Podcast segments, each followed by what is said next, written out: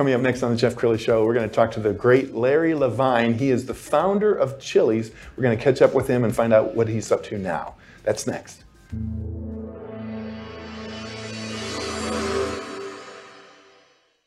Many are predicting that the worst is yet to come, which is unfortunate, said one person here.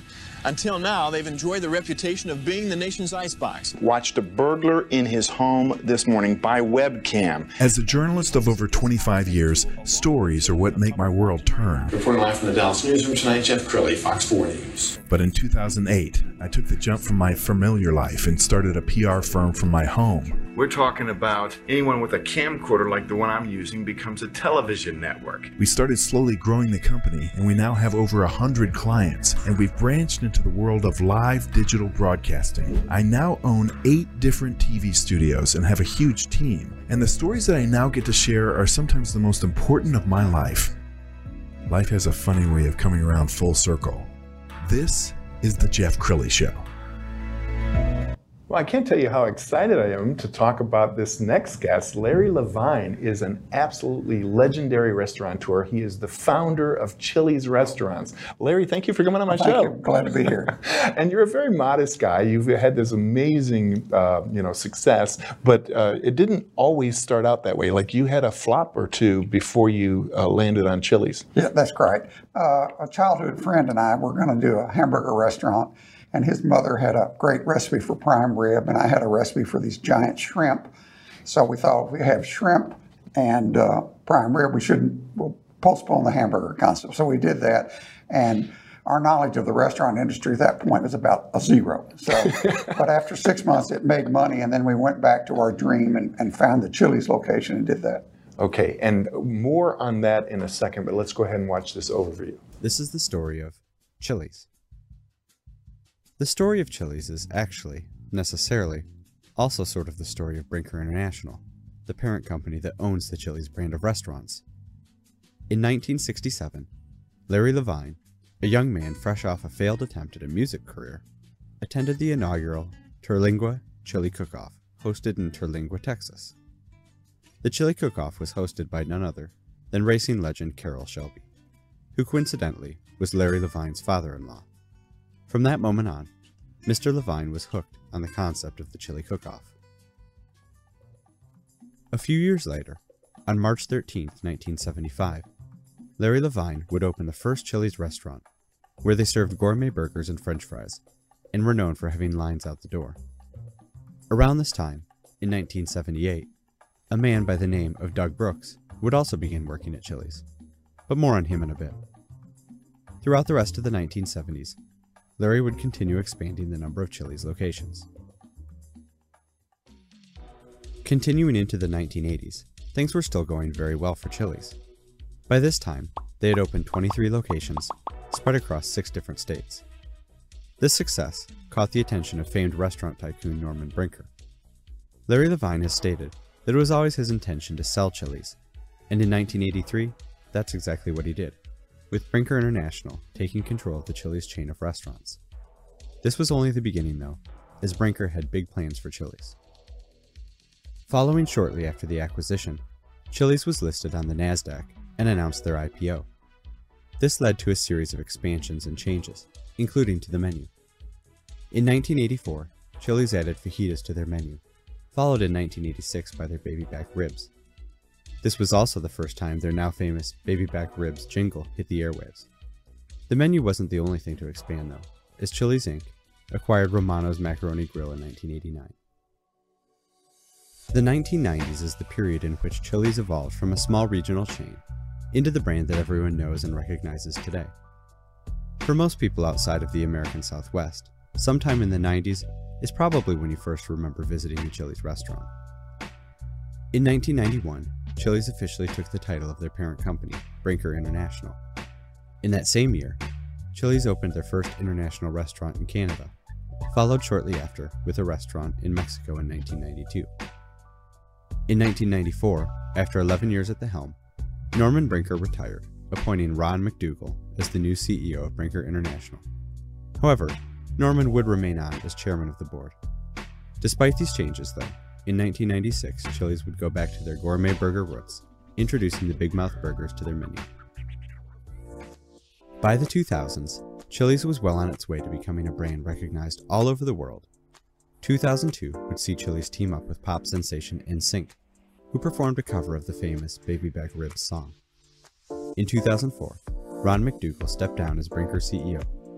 In his place, Doug Brooks was appointed as chairman of the board and CEO of Brinker, in addition to his president title.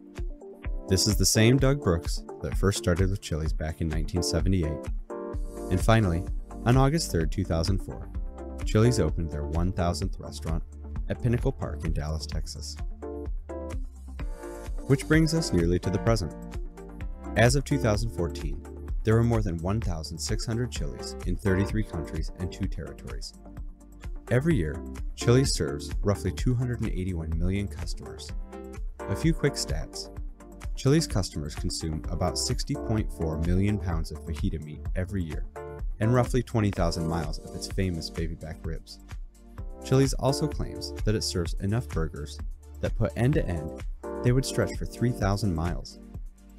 In 2013, Doug Brooks stepped down as Brinker CEO and president, but would remain as chairman of the board. Wyman Roberts was appointed as Brinker president and CEO, in addition to his president of Chili's title. While takes the reins of a popular brand with a strong history, the fast casual industry as a whole is entering a period of uncertainty. And what happened to Larry Lavine, the man who started it all? Well, he's still going at it as of today. Larry now runs a restaurant consulting group called Turtle Creek Restaurant Group. He also continues to open new restaurant projects, his latest being a barbecue restaurant called 1050 Barbecue, located in Richardson, Texas. So it would appear that after 40 years, the founding and sale of a massive restaurant chain, and a number of additional restaurant endeavors, Larry's still happy to set up shop not too far from where he started at all. Now, Larry, as you watch that, and this is the first time you've seen that That's video. correct. Do you just kind of sit back and say, "Man, what a career"? Well, it was yeah, it was a lot of fun. I had a great team, and, and that's one of the reasons Chili worked. The concept was valid, but I had a great team of uh, uh, early executives that did a great job running the restaurants. And that song, uh, "I Want My Baby Back," I think I'm going to be humming it all day long. And when that appeared in an Austin Powers movie, uh, were you surprised? Oh yeah, it was great, and, and you know that really helped put them on the map. Yeah. and that, I think stopped running it. I don't know why, but it was a great, great promotion. Okay, so um, I want to talk about why Dallas is such a fertile ground for restaurants. Because uh, while we were watching that piece, you mentioned several other concepts. What are some other concepts? Uh, well, uh, Steak and Ale started here. Velvet Taco, Meso Maya has restaurants. The Twin Peaks, Del Frisco's, and restaurant companies will test Dallas. If, if it works in the Dallas market, it'll probably work anywhere because we don't have mountains and oceans and streams to go vacation or go, go hobby, uh, spend your hobby time.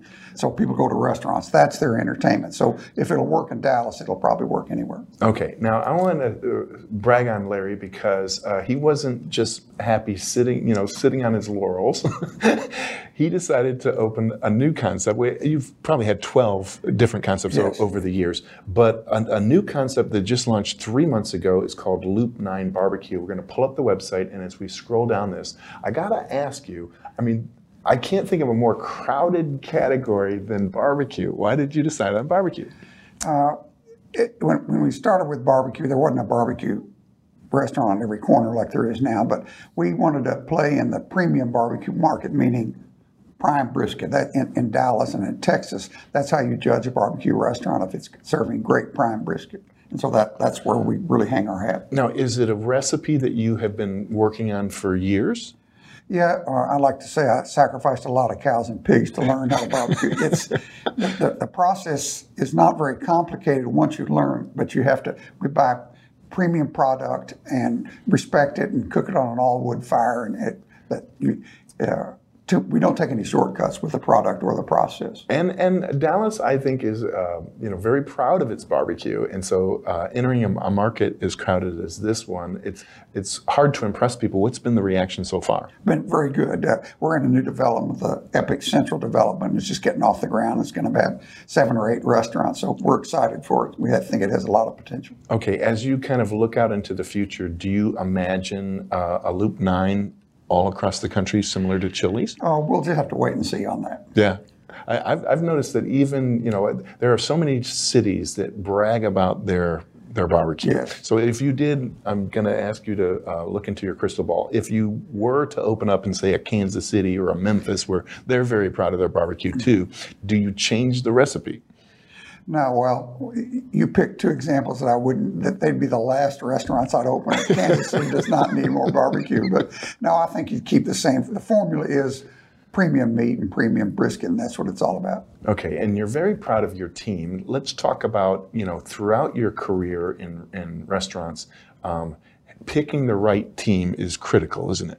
Absolutely. Uh, I think I was very fortunate to have a great team on the early, the, the early 12 people that I hired at Chili's, and they were the ones that helped build the brand. Really, it was a the, the brand worked, but it only worked because I had a great team with me. Okay, and remind us of where Loop 9 is. It's in Grand Prairie on George Bush Freeway, which is between 20 and 30, uh, and it's closer to 20. Outstanding. In a new development called Epic Central. Okay, so I got to ask you, you this question: Do you ever get tired of barbecue? No, uh, we, we have to taste it all the time. So no, you, you couldn't eat it every day, every meal, but it, it's great uh, and a little goes a long way. And he was telling me a story just before the show started about when occasionally he will go back to a Chili's and eat. And you have a card that says founder of Chili's? Yes, I do have a, a founder's card. When I give it to him, the, the manager has to come over and, and bring me my guest check. And I was telling him the story that uh, I, I gave it to a manager and he looked at the card and he said, where did you find it? So I thought that was just great. That's one of the, the best founder stories I've got. Outstanding. We've got a couple minutes left. Uh, final thoughts. What would you like to leave people with? Um, maybe encouraging uh, young uh, entrepreneurs and, and how they begin a journey like yours. Uh, I, I, I, I read a book a long time when I was in my 20s called uh, Think and Grow Rich. And it, it uh, planted a seed in my mind to, to have a vision and a dream and, and don't lose that dream and do whatever it takes to get there. It, it makes all the difference in the world. Uh, a lot of people don't wake up in the morning and think I'm going to satisfy my dream, but uh, you can. And you can find out more about Larry, his speaking career, and all of his restaurants on his website, which is turtlecreekrestaurantgroup.com. The great Larry Lavine. Thanks for coming on the show. Thank you. Enjoyed it. That's it for now. We'll see you next time.